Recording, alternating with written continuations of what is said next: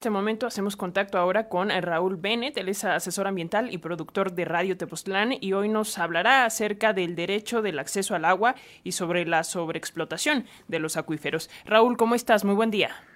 ¿Qué tal? Muy buenos días. ¿Qué tal? Eh, un saludo a todo el auditorio y nuevamente aquí con ustedes, con, con el gusto de estar con ustedes. Sí, este tema del,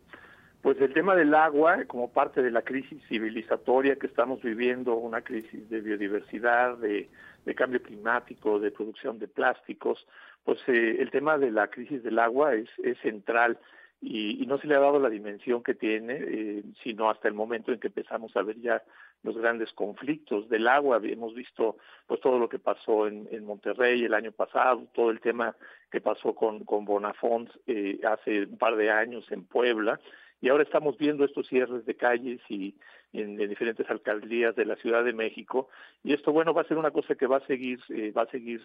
se va a seguir incrementando porque no estamos viendo el problema del agua de una manera integral como una una cuestión ecosistémica por más que hemos venido insistiendo cuando eh, nos involucramos en el en la tema en el tema del cambio de la ley forestal o en la ley del agua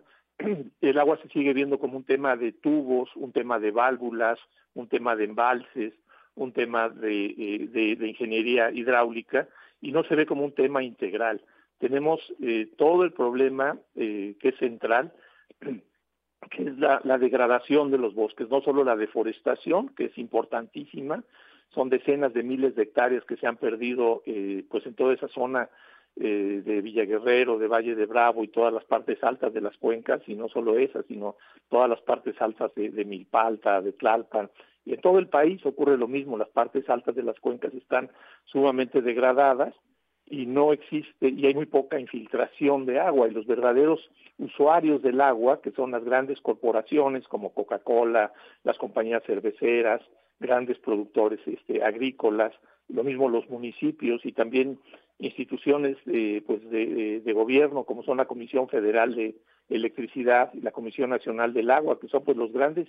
usuarios, los grandes actores en el tema del agua, pues eh, siempre ven, eh, digamos, siempre se han, o con, con, demasiada frecuencia se han centrado en el tema de los tubos, de las fugas, de las presas. Incluso ahora, eh, eh el año pasado vimos que el ejército se involucró en el bombardeo de las nubes, cuando lo más importante es ver el fenómeno a largo plazo, de una manera pues con su complejidad, y eso no puede omitir el, el tema del manejo, la recuperación, la restauración de esos sitios donde estamos recargando eh, el acuífero que son los que son los bosques. Y nosotros nos damos una vuelta a todos los eh, a todas las partes altas de las cuencas que están eh, alimentando todo el sistema Cutzamala, nos vamos a dar cuenta que hay una degradación impresionante, una sustitución de bosques por, eh, por huertas de aguacate, lo cual ha ocurrido de una manera muy impresionante.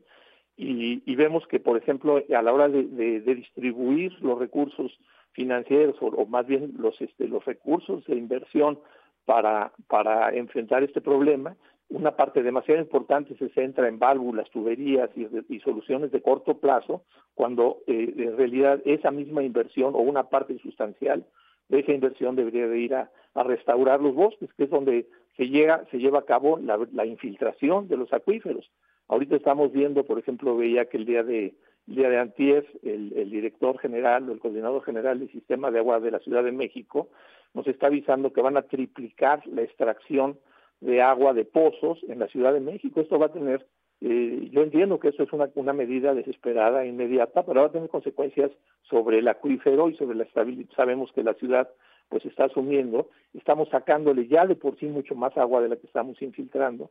Y toda esa parte de la infiltración y de la y del cuidado de los bosques y de los fondos necesarios, de la legislación, de la política pública que se tiene que destinar para, eh, para recuperar esas fuentes de acuíferos, tampoco la estamos viendo en la disposición del agua. Estamos tirando el 95% del agua, o casi el 95% del agua, contaminada terriblemente, y la estamos arrojando a los océanos, eh, en donde también estamos generando otro desastre del que no hemos hablado, pero es gigantesco, ¿no? Los océanos llenos del agua que viene de los de los drenajes de las ciudades y de la Ciudad de México en particular, y este y ahí pues también tenemos toda una todo un tema de cerrar el ciclo del agua estamos eh, enfrentándonos o enfocándonos en el tema eh, digamos del de la extracción y de la disponibilidad de agua en las ciudades. Entonces, bueno, creo que mientras no tengamos una visión integral ecosistémica de la, del problema del agua, donde no se destinen recursos serios, importantes y de largo plazo a restaurar las cuencas, esto eh, tiene que ser a través de eh, los bosques están poblados, están poblados y son en su gran mayoría propiedad de ejidos y comunidades. Hay que trabajar con ellos en el manejo forestal comunitario para poder recuperar las cuencas y recuperar la, infiltración del agua. Entonces, bueno, creo que eh, uno de los temas, de los grandes temas, es que las grandes compañías, los grandes intereses como FEMSA, Coca-Cola, eh, las cerveceras este, y otros, se han apropiado de una parte importante de la, o si, se están apropiando, son ellos los gestores de una parte importante del agua, los hoteleros, los grandes hoteleros en las zonas en donde, en donde la, hotelería es importante, los grandes fraccionamientos, los clubes de golf, ellos han ido, se han ido eh, sabiendo meter en los instrumentos de, gestión del agua y esto pues eh, no puede seguir así, tenemos que tener una, una política pública orientada a, sí, como, como, como lo ha dicho, como se ha estado manejando a, lo largo de este sexenio, el agua como un derecho humano, pero para instrumentarlo tenemos que verlo de manera integral, de manera ecosistémica.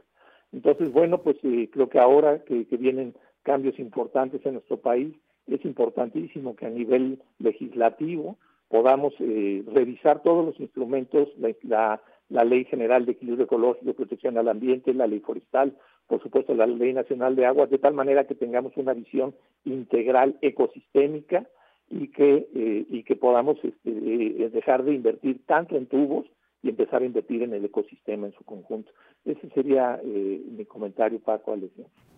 Gracias por este comentario, Raúl. Nos hace reflexionar y nos lleva hacia las acciones que son urgentes. Nos escuchamos en una próxima ocasión y saludos a todos los amigos y amigas de Radio Tepoztlán. Un abrazo. Un abrazote y muchas gracias